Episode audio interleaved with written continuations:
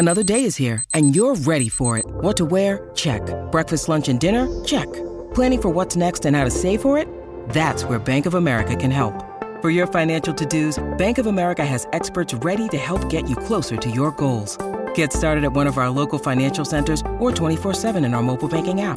Find a location near you at bankofamerica.com slash talk to us. What would you like the power to do? Mobile banking requires downloading the app and is only available for select devices. Message and data rates may apply. Bank of America and a member FDIC. When you need mealtime inspiration, it's worth shopping Kroger, where you'll find over 30,000 mouthwatering choices that excite your inner foodie. And no matter what tasty choice you make, you'll enjoy our everyday low prices, plus extra ways to save, like digital coupons worth over $600 each week. You can also save up to $1 off per gallon at the pump with fuel points. More savings and more inspiring flavors make shopping Kroger worth it every time. Kroger, fresh for everyone. Fuel restrictions apply.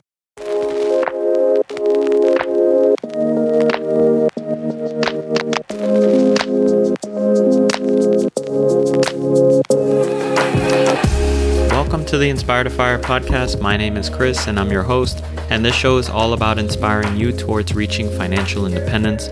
We do this by interviewing amazing guests every week, and today is no different. So today we have Janice Torres Rodriguez from Yo Quiero Dinero podcast, and she talks to us a little bit about her money story and how she dealt with a little bit of the issues that growing up as like a first gen um, millennial, I guess you can say, and um, you know, dealing with the struggles of the expectations of family and how she dealt with that, getting her nine to five and also becoming an entrepreneur. So she also goes into how she built her blog, which is Delish D'Lites. And uh, side bit, you should check it out. It's pretty good. She's got a lot of great recipes there. Um, I made the empanadas and they are delicious. So, um, anyways, she built this blog and it now makes over a $100,000 a year in passive income. So she's generating thousands and thousands of monthly visitors and she just sits back and collects ad revenue. So, I mean, this didn't happen overnight. So she goes into how she did it and um, she helps us kind of almost recreate, or if we're interested in doing something like this, just giving us a, a path to how she did it and, and how you can do it as well. And then lastly, we touch on cash flow fi. It was a new term and a new concept for me, actually. Um, and I'm in the financial independence space, so it's surprising, but it is something that is more popular nowadays, which is a different way to reach financial independence. Um, and it's more direct and it could be even quicker. So I'm going to leave you with that teaser because it is at the second half of the episode. So if you stick around, you'll check that out. It's called Cash Flow Fi. It's something that Janice and I spoke about, um, and it's really exciting. So, anyways, if you are a new listener, go ahead and subscribe. That way you don't miss a new episode. And if you're a returning visitor, thank you so much for coming back and listening to the show. Go ahead and share it with anyone that you know that might enjoy financial independence or, or might benefit from it. Hey, Janice, welcome to the show. Thank you so much for having me. I'm super excited to be here. Thank you. No, thank you for coming on and taking the time. You are a force, I have to say. You're all over the place and uh, I love it. You're on socials. You got two websites, I believe your own podcast. Uh, I mean, you've got digital courses. What aren't you doing? And, uh, you know, how, how do you do all of this at the same time? It's amazing. yeah, you're right. Um, I I sit back sometimes and think about like all the different moving parts of my businesses, and the fact that I did this for eight years before hiring anybody to help me. It's kind of just like, whoa. Uh, but for me, I'm a creative at heart. And so if I'm not creating, I'm not living my purpose. And so that makes it easier to, you know, do all the things because it really lights me up. Yeah, it, it shows. And um, I hope you keep doing it. And we're going to get into how you manage all this stuff um, a little bit later. But I'd love to start off with your money story and just give the audience a little bit of uh, background for those who haven't seen you yet. Yeah, so I am uh, Puerto Rican. I grew up in New Jersey. My parents came over from the island in the 1980s. They were high school sweethearts. My dad is a military vet. And so they came to the United States for the same reason that many people from all over the world come, right? Looking for those better opportunities and looking for the American dream. And so my money story, you know, we grew up in a humble home. Uh, we were not wealthy by any stretch of the imagination. You know, at one point, my parents were on government assistance and slowly but surely, you know, through hard work, honestly, they were able to, you know, buy their first home, um, start, you know, saving money for retirement. And so I never lacked for anything, but I definitely learned the value of hard work and the value of a dollar. And so as I was growing up, I was presented with this interesting dichotomy where I saw the women in my family typically having to be the ones to sacrifice their financial independence for the sake of raising the family. And then the men were tasked, you know, with like bringing home the bacon, making all the money. And as a kid, I always knew I did not want to fit into that typical stereotype that we see so many times. So I always had this idea that like, I want to be financially independent, whether I'm in a relationship or not. Like, I never want to be dependent on my partner for money. And so I was a kid who I was naturally gifted at school. I was always an A student. And so I thought, you know, I'm going to do the thing that I can make the most money doing, which initially for me in my brain was go and become a doctor. But in college, by my junior year, I was burnt out with school. I was exhausted. And I'm like, I just want to graduate and work and then figure out if this is what I actually want to do. So instead of going to medical school, I decided to take my biology degree and uh, attempt to work in the pharmaceutical industry, which was really big in New Jersey. And so my college roommate, who had graduated a year before me, got me my first job. She got me my first interview. And that's how I started my journey as an engineer. So that's what I did for 14 years before I left my career to do this creative entrepreneur thing now full time. Yeah, that's um so so much to unpack there. I, I um I think the immigrant story is one that well I share along with you as well, and so many people can relate to. Um, can you talk to me a little bit about like the feelings that your parents might have had? You know, was that push to become a doctor supported by your family, and and you know that's why it may may have made it easier to accept? And um, talk to me about like their feelings when that didn't happen, maybe, and and um, were they still satisfied with the career you chose? Yeah. So my dad is an engineer. So the fact that I went, you know, kind of off the original path of being a doctor, it was okay with them because they figured, you know, he's successful. So I'm going to follow in his footsteps.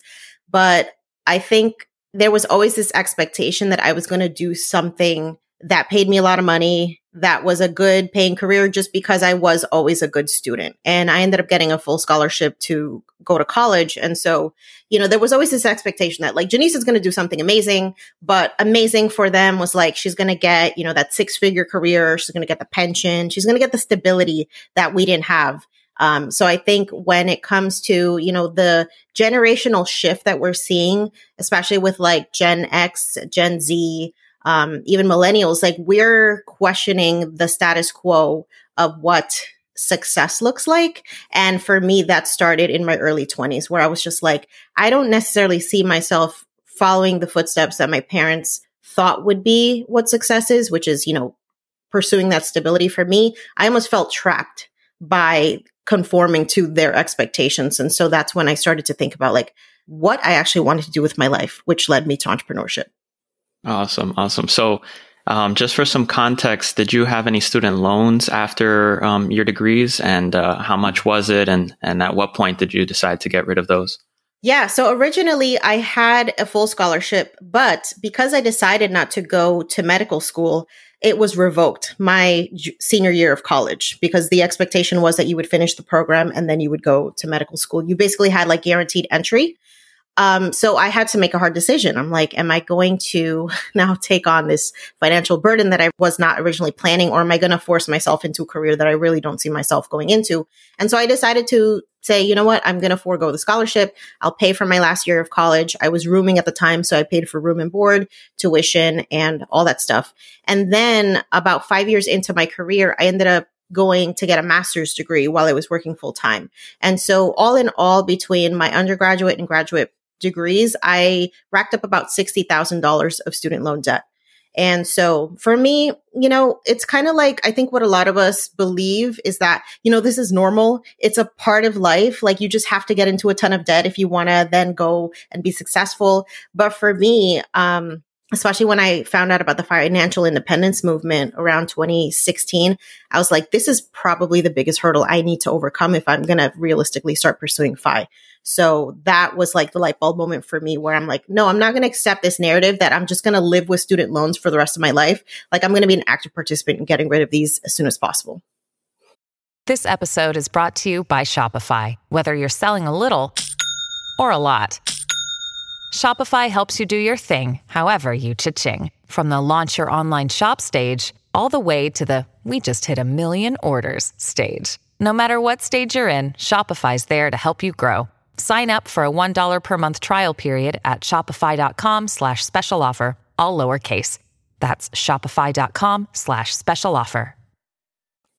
Yeah, yeah. And the same thing, same thing happened to me. I came out with 150,000 and, uh, yeah.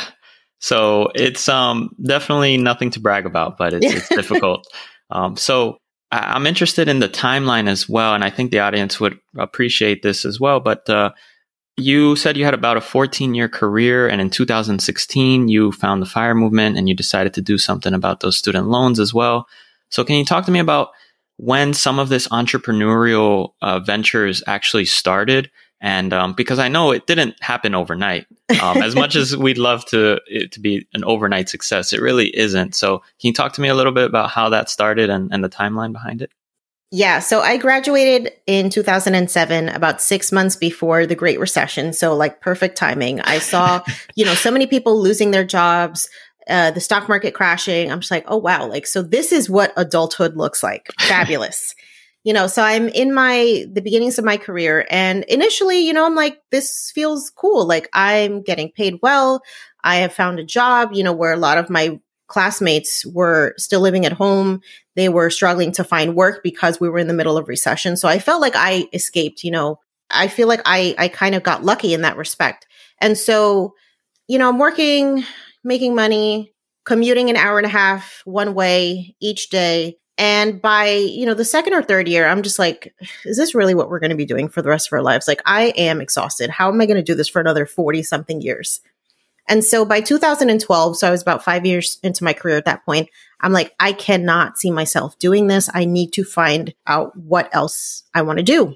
And so at that point, I was thinking about quitting my job, starting over, going to culinary school because I had always had this inkling in my mind that like I if I could do anything in the world, like I would want to do something around food, maybe own a restaurant, um, something to that effect. And so when I realized that that was going to chain me again to a job because I would have to show up every day at, you know, even if I was owning a restaurant, I'd have to be there. I'd have to be monitoring the chefs, all this stuff. I said, what would location independent food career look like? And so I realized as a consumer, I had been checking out food blogs for years at that point. That was something that I it was like like a light bulb moment for me where I'm like, wait a minute, these are people who are doing exactly what I want to do. They have a career online, dealing with food, sharing the recipes, being creatives. This is exactly what I need. And so in mid 2013, I started my food blog, delishdlites.com. Didn't know anything about blogging, didn't know you could make this a business. It was just like I needed a creative outlet. And so that's how it started for me. It was just a, an exercise in frustration around my career. And it was a creative outlet for me to have something other than you know, this nine to five grind to look forward to. Yeah, yeah. And I mean, it sounds like that is one of many great decisions you've made um, throughout your life. So it's good that you, you know, you, you think carefully about it and you do what makes sense and you follow your heart almost. That's what it sounds like. And also maybe another catalyst. I, I read your story. Did you get fired from that job? And, and that, I know how difficult it can be to start a business while having a job, a nine to five. So maybe that, you know, kind of sparked a little bit of uh, that, you know, push in the beginning. Is that, would, would you agree? Yeah, I would say that's completely accurate. So, about six months after I started my food blog, I walked into work one day. I had a 9 a.m. meeting with HR on my calendar, and I'm like, this is weird. Like, they never want to talk to you unless you're getting hired or fired. So, since I already worked there, I kind of knew what was going to happen. I walked in, they told me my position had been eliminated. I was getting a three month severance package and like 30 minutes to pack my stuff. And so wow. the initial shock was like, oh my God, I've never been fired before. This is crazy. What am I going to do? So I went home. I'm like crying. I'm like telling my husband, like, oh my God, what are we going to do? I'm going to end up like, we're going to end up living in a cardboard box somewhere because no one's ever going to hire me again. I don't know what to do. And so, you know, obviously the, the shock was the initial reaction, but I also realized that I had been walking into that job for years at this point, hoping to get fired. I'm just like, can they just like let me go with like a package so I can just take time off? just give me unemployment. I hate this job. And so I feel like I secretly manifested exactly what happened. And the fact that I was able to get a three month severance package meant I didn't have to rush back to work. And so instead of going, you know, right away and starting to look for work, I decided, let me take this time that I wanted to really have all the energy I need to focus 100% on the blog. And so I took those three months to really get clear on like how I could turn this from a hobby into a business. I spent hours on Google, YouTube. I took a food blogging course at a local culinary school. I was blogging every single day, just learning, you know, trying things out, looking at what other people were doing. And that set things in motion for me to take this from a hobby to now a six figure passive income source. Yeah, yeah. Um, and that's, uh, that's amazing. It's like perfect timing. And like you said, that three month severance package, uh, must have helped you out a lot there.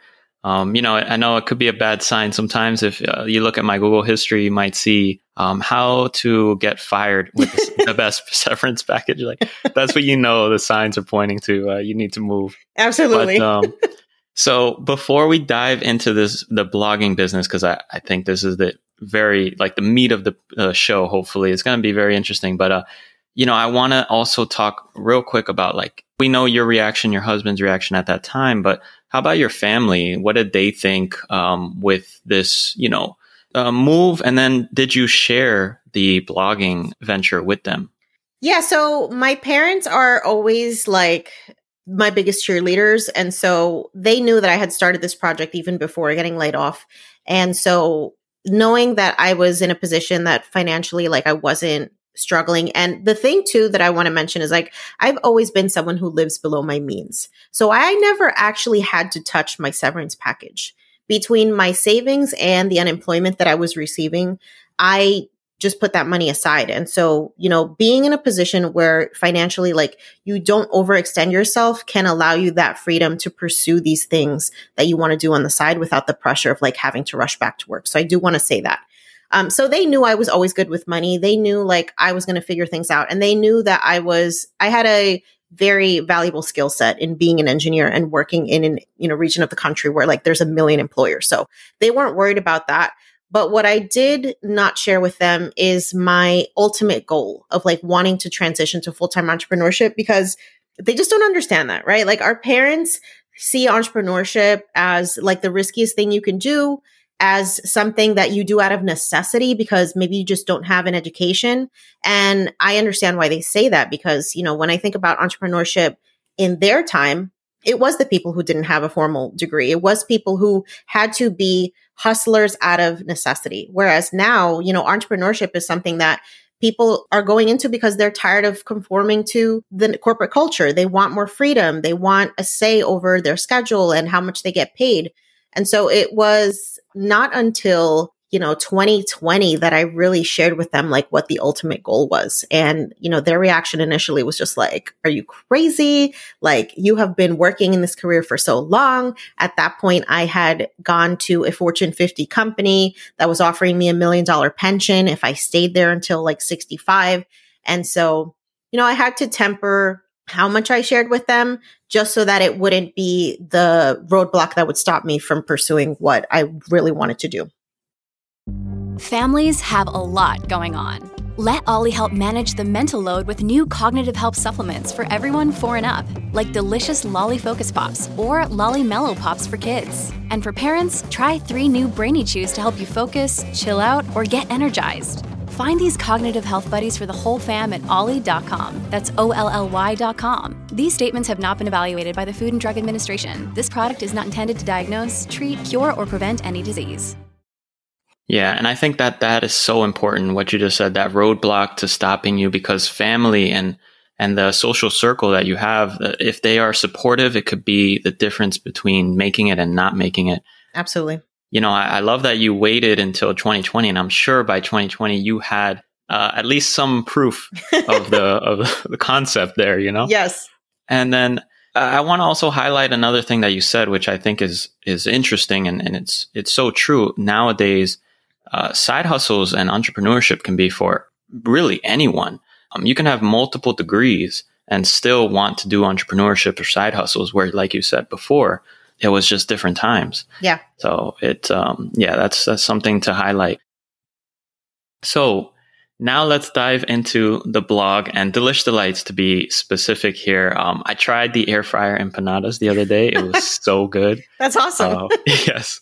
So uh, everybody who wants to check it out, um, air fryer empanadas, they're super easy and delicious. But um, let's talk about how long uh, you were working on the blog before you actually ended up seeing a return on your investment. And how did you push through at the beginning? Because I know blogging can be a bit of a it's for the long game, really. Yeah, absolutely. So I like to attribute blogging and the characteristics of building a blog the same way that you build a an investment portfolio. Like you're not going to see those initial like return on investment. It's about really building consistency and discipline and knowing exactly like what the goal is when I first started blogging, I didn't have a niche. I didn't even know what the hell a niche was. So I'm just like making random stuff, you know, whatever I make for dinner. There's no cohesion, there's no theme, there's no nothing. And so obviously, you know, when you don't have a clear theme and you don't have a clear audience that you're serving, you're not going to see progress. And so for the first, I would say two years, I really didn't see a lot of traction, you know, from a monetary standpoint. I was creating a ton of content and it wasn't until I started understanding the science of blogging that things started to change for me. So initially, I started focusing on SEO. So search engine optimization is a key strategy in how I create content for all types of mediums. Now it's not just for blogging. Now I use it for, um, you know, social media growth and also for podcasting. So it's a skill set that essentially allows you to be found on the internet. And so when I started optimizing my content with SEO and also focusing in on a niche that was not being served, which is Puerto Rican food, that's when I started seeing things change. And so it taught me the importance of really having a specific lane and choosing a community of people that are underserved but are looking for this information. So I knew looking at my own, you know, background when I think of how I learned how to cook, it was all anecdotal stuff. It was like my grandmother taught me or my mom taught me. And there's a lot of people who want to learn how to make these recipes, but their relatives are no longer around or they're you know, mom is, lives a thousand miles away. So they want to recreate this recipe. And then, you know, when you call your mom up on the phone, she's just like, you put a bit of this, a pinch of that, blah, blah, blah. It's like, how the hell do I actually make this, mom? so uh, that's where I started going, you know, with my content creation strategy. I'm like, I'm going to allow people to, you know, recreate these recipes that remind them of home because there's no major cookbooks that they have access to. And there's just a lot of anecdotal information around this. So I started going viral on Facebook. My website started crashing. I started joining um, ad networks like Google AdSense.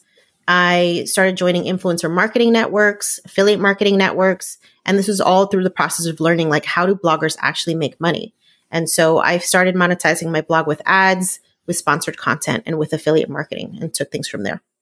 Awesome. And I know you have a course about blogging, so I definitely want to plug that. I don't know if it's open. I'm sure you'll give the details maybe later or, or now if you want, but um, yeah, you do share a lot of what you've learned or, or everything that you've learned in this course. So uh, I want to encourage that for the audience if they're interested in starting their own blog to uh, take a look at that. Um, and I think one thing that you mentioned that was important is uh, before blogs used to be a lot about like sharing your personal story, um, almost like a personal diary. But you've seen, and I think I've seen as well, a shift from that to SEO focused, where it's like, no, we need to write for people that are searching through Google. Yeah. Um, so that's uh, that's what you mean by SEO. Is that right?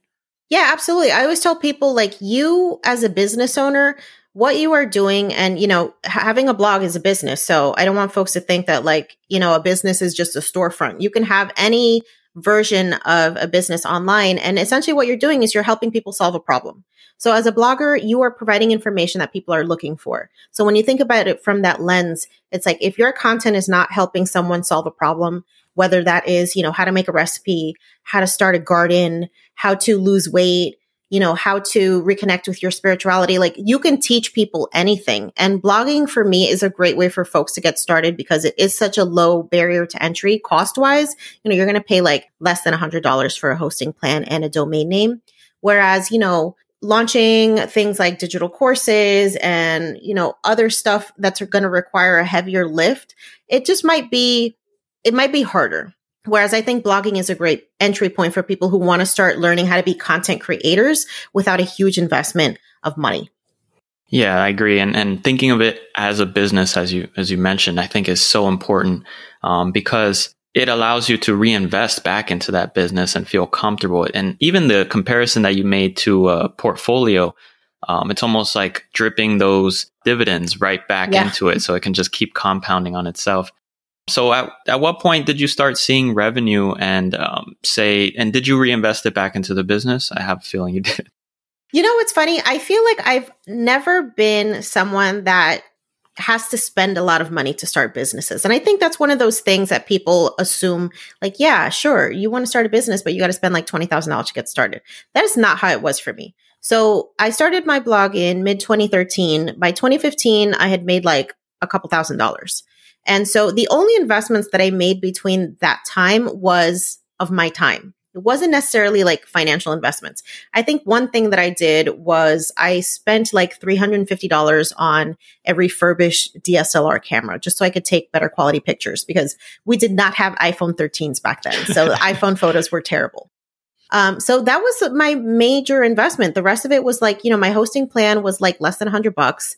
And by 2015, I made around $2,250, somewhere around there.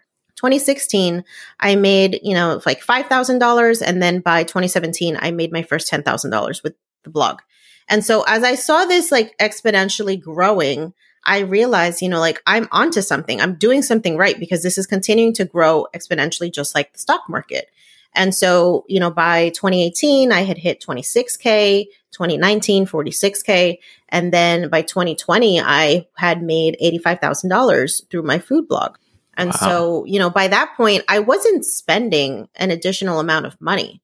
I had just been spending the time to build that type of content that was in demand, that was search engine optimized and, you know, growing the traffic of my site and then monetizing it with ads and sponsored content was the way that I was able to get to that point. Yeah, so I love that you shared the the timeline there and you know, it's so important, like we mentioned, for anyone who start wants to start out to to just get started. If it's something that you're passionate about, even better. It'll give you that um, ability and motivation to push through those few years that you're not seeing any return on your investment. Um, but I love how transparent you are as well on your socials. And uh, I mean, every time you share like a monthly revenue number, it's it's amazing. So, can you tell us a little bit about like what those numbers look like today? Yeah. So 2020 was my first six figure year as a business owner. And by that point, I had started my second business, which is Yo Quiero Dinero. From the food blog perspective, like I mentioned, 2020 made about $85,000. And this is obviously before taxes. Um, and then 2021, I made $144,000. And it's important to note that in 2021, I did not do any sponsored content. So the $144,000 was all a result of passive income from ads. And so just for some context, what type of traffic I have going, coming to my website at this point, it's about 4 million readers per year. So it's wow. several hundred thousand people visiting per month. And so just for that, you know, perspective of what it actually means to have a six figure blog, you're going to be in the millions, you know, when it comes to the traffic. And I only have 300 blog posts on my food blog. So it's not like I've, you know, created thousands of thousands of posts. It's just that because I'm in such a specific niche, I get a lot of page, uh, uh, first page ranking on Google because there's just not a lot of competition. And I think mm-hmm. that's a mm-hmm. key thing that people need to understand. Like if you want to stand out as a blogger, you really need to be super niched. Mm-hmm. And, and you mentioned that passive income at this point, it is truly passive almost. I, I think you might agree there. Um, but it make no mistake about it, that was not a passive way. Like you, you worked, uh, like you said, you put in time to yeah. get there. Absolutely. But I loved it too. So that's what mm-hmm. I want folks to understand too. You know, when you're thinking about building a business, like if it's not something you would do for free, please don't try doing it for money because you are going to do it for free. And you have to get through that point, you know, and I think what kept me going is I was passionate about this. Like I would still be doing this for free if it was um, just a hobby because it's just something that I love to do. And so, you know, taking it from that lens and not always being focused on the immediate return on investment, which I think is hard for a lot of people, um, having that long term perspective, I think is important. At Evernorth Health Services, we believe costs shouldn't get in the way of life changing care. And we're doing everything in our power to make it possible. Behavioral health solutions that also keep your projections at their best? It's possible. Pharmacy benefits that benefit your bottom line? It's possible. Complex specialty care that cares about your ROI? It's possible. Because we're already doing it. All while saving businesses billions. That's Wonder made possible. Learn more at evernorth.com/wonder. Yeah, and can we um talk a little bit about like let's say somebody wants to jump into entrepreneurship. They're they're tired of the 9 to 5. They want to start their own business. So, we've talked a little bit about choosing something that you would possibly do for free because you might be doing that. We've talked about uh, having some runway, maybe uh, in terms of like three to six months to get that started. Is there anything else that you can tell somebody who wants to take that leap and is just maybe afraid or, or hasn't seen it before? Yeah, if you're afraid, that means you are stepping out of your comfort zone, which is actually a good sign. So don't ignore the fear. The fear will actually guide you to expand and grow. Now, that being said, I think the best time to start a business is when you have a consistent investor, which is your paycheck. So I always say, you know, your nine to five, your paycheck is your angel investor. That is where the initial money for your business is going to come from. So I never recommend folks to like take that leap until they have proven out the viability of their business idea, right? So like start the business, see if it works, give yourself enough time. And just for some perspective, most businesses are not profitable for the first two to three years. So if you think that, you know, you're going to start a business and you're going to be rolling in dough in like six months, it's probably not going to be the case. Your first couple of years are going to be pure experimentation, trial and error, testing what works, testing what you like to do. And then once you have found that consistent way of making money, now it's about, you know, creating that financial parachute. So bulking up your emergency fund, making sure that you have a plan to pay off high interest rate debt, making sure that you are planning for what insurance is going to look like health insurance, you know, life insurance, um, anything around the benefits that you get from work, retirement. You need to be thinking about like, what is going to be the plan for this once I make that leap? And so what I did when I knew that this was something I was ready to do, I wanted to kind of have a gut check confirmation with like my overall financial picture. And so I decided to reach out to a CFP and have her take a look at, you know, my investments and my cash flow for my business and my emergency fund. Like, is everything okay? Am I thinking of everything that I need to have in place so that I can make this transition as seamless as possible? And then once she kind of gave me the blessing, I knew it was just a matter of time for me to now make the decision as to when it was um, a good move. Yeah, yeah. And and there's a lot to consider there, but like you said, once you start checking off the boxes and especially once you get like that approval from a CFP, you can feel a lot better about the decision and, you know, be more confident in your journey there. Yeah. Um, so that that was key. So let's skip to the the current day and um, you know, you've gone through entrepreneurship, you've covered the hurdles. So what does entrepreneurship uh, success look like? Like what does it allow you to to do? Um, I know you took a trip to Paris recently, so yeah. maybe we could talk about that a little bit. yes. So you know, entrepreneurship is hard, but for me, it is the thing that has let me live the life that I want. And when I think a lot of people first hear about the fire movement, you know, we're typically in jobs that we probably hate. You know, you probably Google like how to quit your job, how to retire early, and that's how you find out about the fire movement. So I thought that initially my plan was like most people, you know, okay, fine, I'll stick it out here for another seven to 10 years. I'm going to lower my, my living expenses. I'm going to invest the rest of my paycheck into my nine to five. I mean, into my investment accounts. But what I realized is I don't necessarily need to focus on building that $2 million portfolio or whatever it is that your fire number is. What if I could get to a place where I am focusing on replacing my current income on a monthly basis? And so when I made that shift from the traditional fire where it's just the accumulation of assets in an investment account to what I've now found has been coined cash flow fi, where I'm looking to replace my paycheck with a side hustle or multiple income streams. That's when I knew I could start living the fi life way earlier than I originally thought. And so I went, you know, full in on entrepreneurship as like what I wanted to do to reach fi by the end of 2018. And it has given me the freedom that I thought I was going to have to wait decades for. You know, I'm getting to live that now. Just having a six figure passive income source means that I can literally like walk away from all the other business stuff that I do at any given time. I can take months off. Um, my bills will continue to be paid. I can travel. I can spend time with my friends and family. I can get into hobbies just for the sake of them and not because I need to do anything productive for work. Um, and it's just been life changing, honestly. As my parents get older too, just knowing that I can hop on a plane and be at their side, you know, if they need help, if they're ill, um, if anything's going on, just having the ultimate control over my days has been totally worth every single hard moment that it's taken to get here. Yeah, I, I love that. And, and what I like is um, talking to people who are financially independent already, you know that they could be doing anything right yeah. now, but they're they're let's say on the show right now, or you know you're doing things um, years ahead of what you thought you would with your parents, and this is that is uh, truly priceless, really. Um, getting to do those things when you know your parents are still good and and not you know just uh, just being able to enjoy that aspect of life is amazing.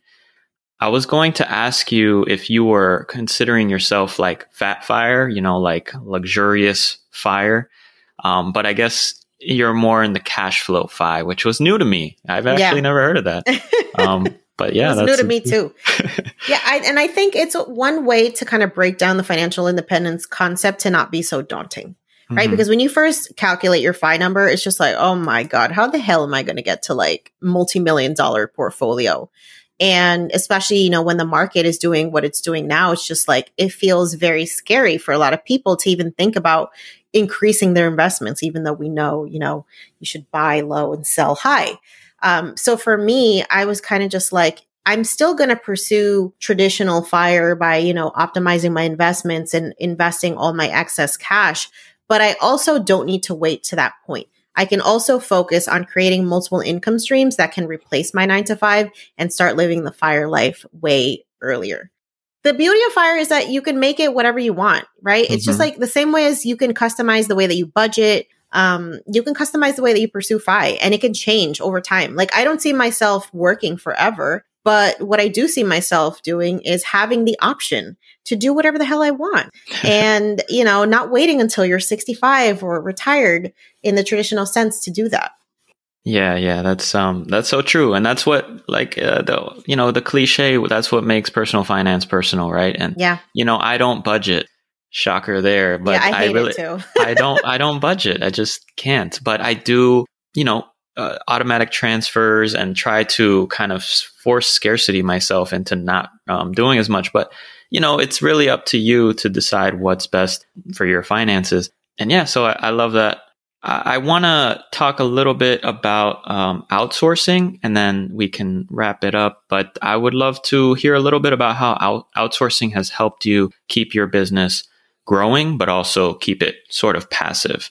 Yeah, absolutely. So, outsourcing for me was a big mindset shift because I was a solopreneur for seven years before I had hired any type of help uh, it got to the point where I needed the help because, again, I started my second business in 2019, which is Yo Quiero Dinero, a personal finance platform. And so, you know, as a blogger, I was doing all the things. I was creating the content, I was taking the photos, I was editing. One thing that I did outsource though as a blogger was video content creation. So as video started to grow, I was like, you know what? I'm maxed out capacity wise. Like, I'm not about to learn how to become a freaking video editor. I have way too much else to do.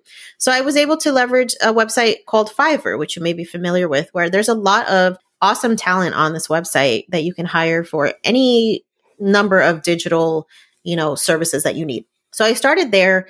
Um, basically, I would just send the videographer my recipe link and he would recreate it. He would buy all the ingredients, he would shoot it and give me back like those 60 second clips that were really popular, like when tasty.com uh, was was really all over the place. Um, and then in 2020, I had been running Yo Quiero Dinero for about a year up until that point, And I realized how much time I was spending on social media, growing the brand, growing the awareness. And that was the first time I actually hired someone to work exclusively for me. So I hired a social media content creator and she was able to take off so much off of my plate that I was able to then, you know, focus in more on the strategy of growing the business. What was going to be my first product? Um, I started doing virtual events and freeing up the administrative stuff in my business has been how I've been able to now get to a place where I'm working like 20 hours a week. I take Fridays off. I take the month of December off. Um, I take a week long retreat every three months, right? So I'm like, now I can breathe. And so yeah. it does take time to get to that place. But I would say the first thing that most entrepreneurs could do well with is finding somebody who could be a virtual assistant, someone that is like handling things like emails. I, you and I as podcasters, that's also another thing that I needed help with. I'm like, I need somebody to manage the bookings of this stuff because going back and forth, sending them links, finding out what's available on the calendar, sending them questionnaires, all that stuff was taking up so much time. And so that was also something that I, I hired out for um, and as your business continues to grow and scale, you will continue to find those opportunities to outsource. But I think also another thing to think about before you actually hire a human, you can usually hire a software to do something. So something as simple as like Calendly or Acuity scheduling can be your first, you know, optimization of your business where you are giving folks links to book a meeting with you instead of having to go back and forth and figure out what works for each other's calendars. So looking for those opportunities where you can streamline processes in your business with software or with humans or a combination um, is really important. And I would say the last thing as an engineer, I worked in a highly regulated environment. And so I realized very early on in my career how important it is to have things proceduralized. So when I was thinking about hiring my first person, before they even started, I knew I had to get my processes like on paper. Because if I want to be able to train somebody on how to do something, me telling them verbally is just not enough. Like I need to have this written down. I need to have, you know, access to software and systems available to them. I need to have literally like, this is what you do XYZ. And so, you know, leveraging my experience in creating recipes and also creating processes, um, I made SOPs or standard operating procedures for different things that I do in my business. And that makes the hiring process way more streamlined as you go on and continue to build your team. Yeah, those are those are gems right there for any entrepreneur. if you just haven't started, or if you're in the the through going through the journey, those those are gems. So Fiverr is something I've used. Um, I love how you mentioned that it's not about always hiring a human. It could be processes. Um, that's something that I could relate to too. ConvertKit Yes. They're not sponsoring the show, but ConvertKit has made yes, seriously, um, they it's made my life uh, tremendously easier, and it's not that expensive when you really think about it in terms of a business um, investment. It's not that expensive, it, and it makes your life that much easier. Yeah. Um, so. Jannese, thank you so much for taking the time to share all that with us. And uh, if you don't mind, if you want to let the audience know what you got coming up, any exciting events, and then also where they can find more of you. Absolutely. So, like you mentioned earlier in the show, I do have a blogging bootcamp. It is a 12 week program. So, you're going from getting that domain name, your URL. I'm teaching you everything between, you know, setting up WordPress, because I love WordPress. I feel like WordPress is the place you should be starting a blog. Please don't do Wix, you know, Squarespace, none of this stuff. It's a waste of time. Um, we're going over search engine optimization, content creation strategies, how to monetize your blog, how to protect your content, it is an A to Z roadmap of all of the things that I've learned over these past nine years. And I always tell people, like, if I had had this information when I was first starting, I would have monetized my blog in probably half the time, right? So I'm saving you from all the drama of having to do the DIY learning with the program. And um, you can find out more by joining our waitlist at yoquierodineropodcast.com slash blog waitlist.